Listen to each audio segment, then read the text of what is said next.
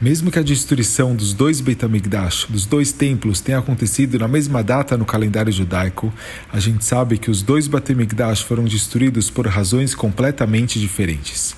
O primeiro templo foi destruído por causa de pecados gravíssimos, entre eles Avodazará, idolatria, Shvichut Damim, homicídio e Gilui Arayot, imoralidade.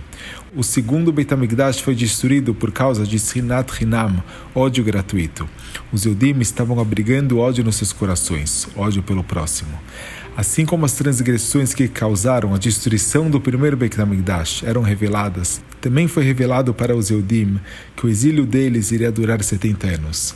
Mas desde a destruição do segundo templo, quando não haviam mais profetas, a gente não sabe até quando isso durará.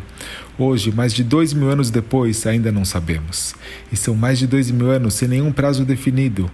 O final dessa galut é oculto, como a sua causa, Sinat Hinam, que é oculta nos corações de Am Israel. Aprendemos disso que claramente Sinat Hinam é muito mais grave que idolatria, assassinato e imoralidade. Mas como pode ser? O Ravelhal Diskin Shlita trouxe num discurso recentemente as palavras do Gormi Vilna, palavras que são princípios importantíssimos para a vida, palavras que todo Yudi precisa saber, internalizar e até mesmo viver por elas. Escreveu Gormi Vilna que achamos que Sinat Hinam é um pecado Ben Adam El quer dizer na categoria de mandamentos entre o homem e o seu próximo. Mas revelou Gormi Vilna que Sinat Hinam, o ódio gratuito, uma falta de perceber as garrapratit e a confiança em Hashem.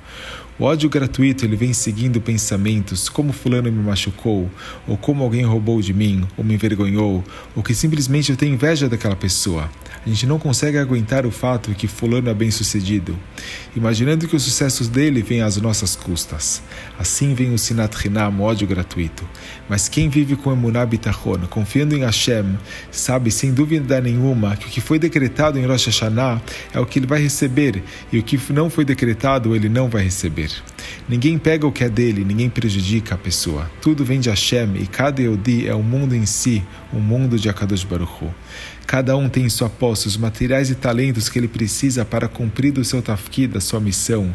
E as qualidades e os sucessos do outro não devem incomodar a pessoa e em nenhuma maneira afetar a Vodat Hashem. Todo Eudi que cai nesse pecado de Sinat Hinam é porque o coração dele está muito longe de Akadosh Baruch Hu, e então, sem razão, Hinam, ele acaba odiando os outros. Então, como será que a gente se conecta com o Ribonosh Shelulam? Como fazemos uma ligação forte com Hashem? O Rav Diskin traz as palavras do Razonish: Alkol davar katan levakesh, velkol davar katan lehodot. O caminho para ter um relacionamento com Hashem é pedir por cada coisa, mesmo coisas pequenas, e agradecer por cada coisa, por menor que seja. Assim, por exemplo, quando alguém vai comprar um par de sapato, ele pode gastar meia hora experimentando vários modelos e quando ele chega em casa ele pode ver que ele escolheu o par errado. Ou uma outra pessoa pode sair de casa em cinco minutos ele encontra exatamente o que ele queria.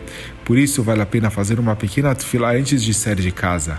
Hashem, me ajuda a encontrar um par de sapato com facilidade que eu esteja satisfeito. Só isso. E depois agradecer a Hashem em uma simples frase também. Assim explicou Razonish, adquirimos emuná e uma verdadeira proximidade com Hashem.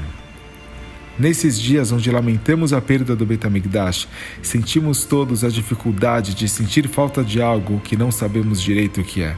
Mas essa própria dificuldade é um sinal da distância, de quanto afastados estamos e por isso nem sentimos o que perdemos.